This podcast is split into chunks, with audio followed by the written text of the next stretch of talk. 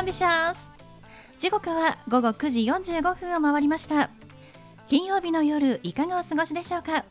パーソナリティの松野紗子です。この番組ボーイズビーアンビシャスのコンセプトは夢を抱き語りそして行動に起こそうということで毎回さまざまな業種のビジネスパーソンがゲスト出演。どんなビジネスをされているのかどうして始めたのかその思いを語っていただくそんな番組です。さあそして私と一緒に番組をお届けするのは柴田法務会計事務所の柴田純一先生です。先生よろしくお願いします。よろしくお願いします。さてゴールデンウィークのはい。中日といいますか、そうです本当ねあるね平日ですけれども、はい。そんな今日5月6日なんですが、国際ノーダイエットデーなんだそうなんですよ。ダイエットデーじゃなくて、はいはい。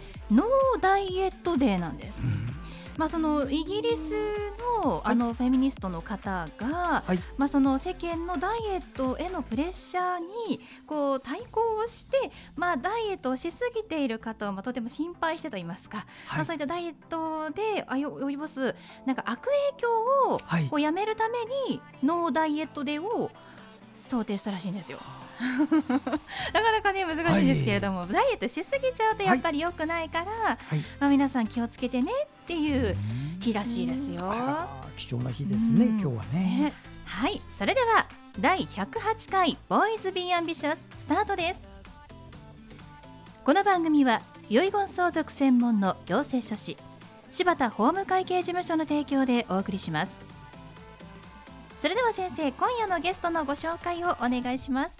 はい今夜のゲストは、えー、彫刻家のお市川明宏先生です市川さんこんばんはこんばんは。よろしくお願いいたしますどうぞよろしくお願いします。さて市川さんはもうあの有名なと言いますかもう長年彫刻家として、えー実績を重ねていらっしゃいますお方なんですけれども、まあ、私もねちょっとねちょちょちょんとこう名前を打っただけでバーって記事が出てくるくらいですね。あの非常に有名な方であの病院ですとか、はい。まあ、学校とか公共の施設でも多数ね作品が展示されているという市川さんなんですけれどもあの主にね石を彫る、まあ、大理石とかを彫る彫刻をしていらっしゃるということなんですがこれはもう石っていうふうに市川さんの中で決めてらっしゃるんですか？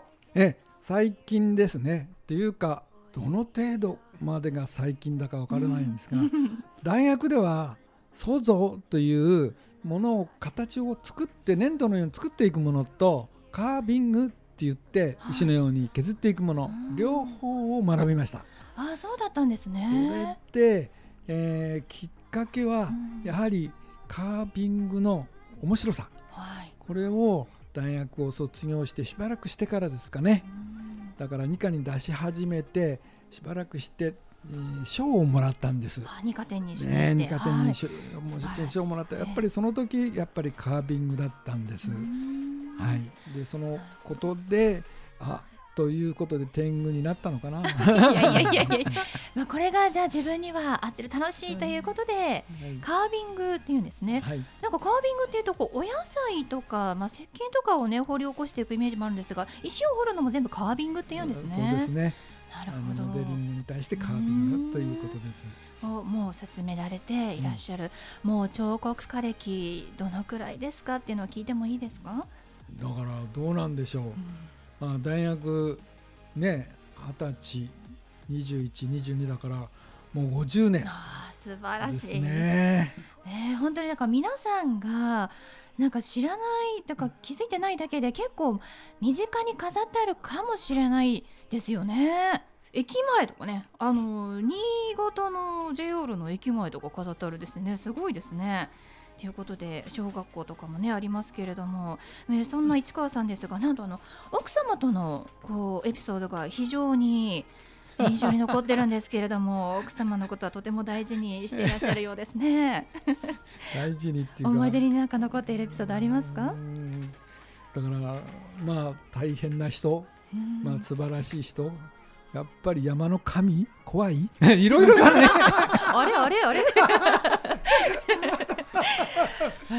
でもその怖さの中にきっとね愛情があると思うんですけれど奥様の言葉で、まあ、彫刻家も続けようっていうお気持ちになられたそうですね。そうですね。どんなお言葉だったんですか、うん。まあそれこそ40代前半やっぱり子供もいる。うん。で今まではずっとあの非常勤という、まあ、こう講師非常勤講師で、えー大学高校などで、はい。えー教鞭を取りながらあの生活をしてきたわけですけどもはい。ところがある時私立の有名な私立の 高中大の一貫校から連絡がありまして、え専任にならないかと。だけどもその話ものすごく美味しかったんですがその話をかみさんにしたところはい。かみさんがあなたという人は彫刻家なんでしょと、うん私は彫刻家と結婚したん学校の先生と結婚したんじゃないのよ。う。ん。え素晴らしいこう背中を。ちょっとその時は先生になろうか彫刻を貫こうかなんか迷われたところも終わりだったんですか、というよりうん、あの彫刻は続けるつもりでした、あうん、先生になっても学校の先生になっても続けるつもりだしええ。続けている人現代ではいっぱいいらっしゃいます。ただあのその私の気持ちの持ち方ですね、あの学校の先生になってしまえば私はそこでしっかりと学校の先生に向いた方向で生活を送るでしょう。ええ。そうするとどうしても主たる目的の彫刻が自由になるのかなというのを心配したのがうちの妻ではなかったかとうん素敵です思ってい。ね、もう彫刻家一本でやっててっていうもう本当に背中を押してくださった奥様の言葉だったんですね。柴田先生素敵なお話ですね。そうですね。本当にあの、うん。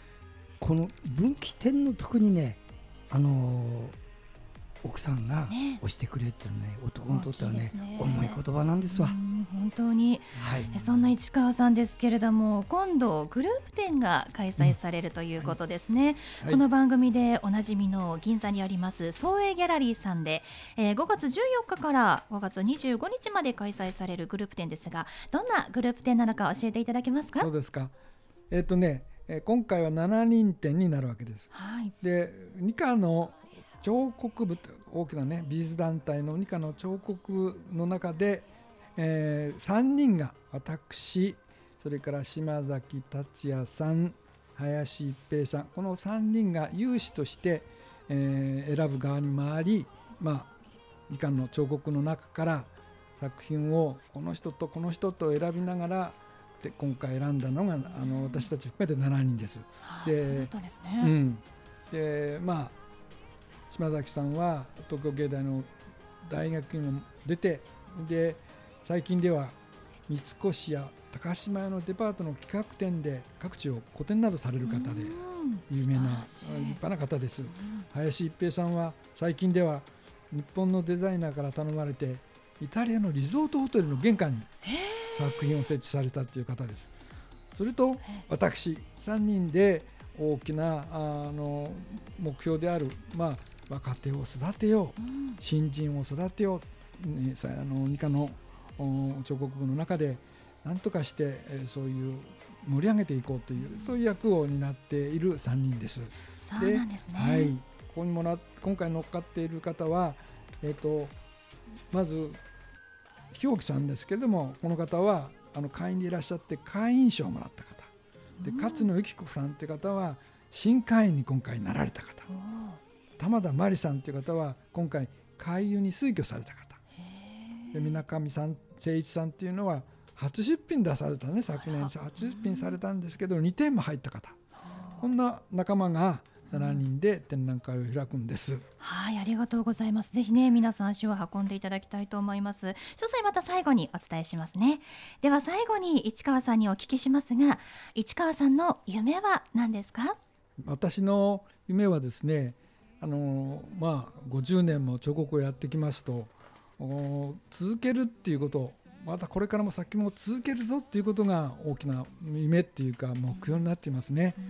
それである人が言ってましたあの芸術家っていうのは巨案を駆使して自然を写し取ってくるんだこれが私の大好きな言葉で、まあ、今私もやってるのは自然界がの中で人間を含めた動物や植物などあらゆるものがあらゆるところ例えば地面とかそれから水からとか、まあ、雲からとかこんなとこから湧き出てくるようなものそんなものを作っていきたいなと思っています。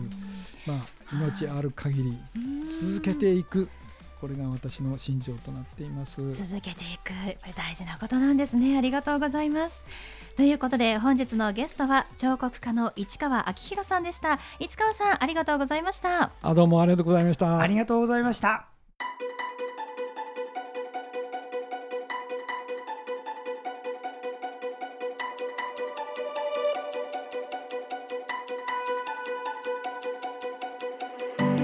続いては柴田先生のワンポイントアドバイスです。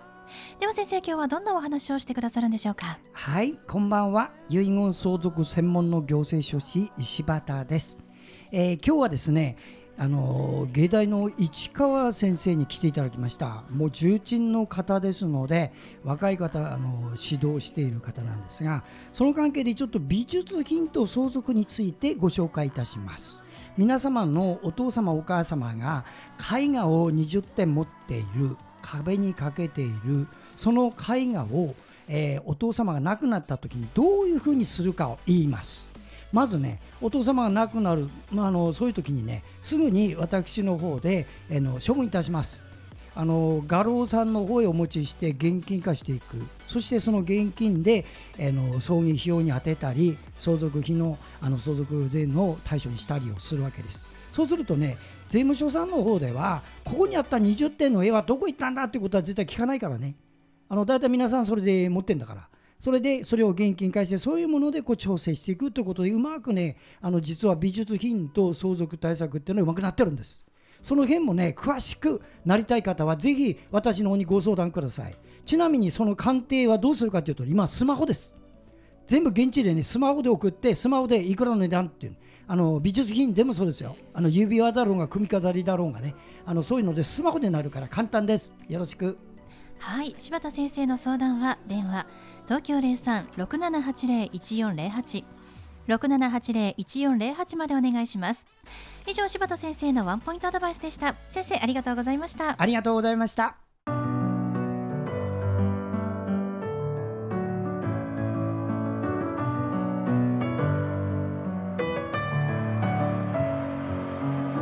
はいということでお送りしてきました「ボーイズ・ビー・アンビシャス」いかがでしたでしょうか？本日のゲストは彫刻家の市川明宏さんでしたえー、来週ですね総営ギャラリーさんでグループ展もあるということですね柴田先生ね。はいそうなんです。総営ギャラリーというところは銀座にございましてえー、社長のですね方針は、えー、若いアーティストがそれぞれ独立してこれからきっちりと生計を立てながらできていく。そういうことを要請しながらあの進めていくところですので、うん、皆さん応援してください。はい。さあグループ展ですが5月14日土曜日から5月25日水曜日まで銀座にあります総営ギャラリーさんで開催されます。ぜひ皆さん足を運んでみてください。それではまた来週この時間にお会いしましょう。お相手は松野紗友子と柴田純一でした。それではさようなら。さようなら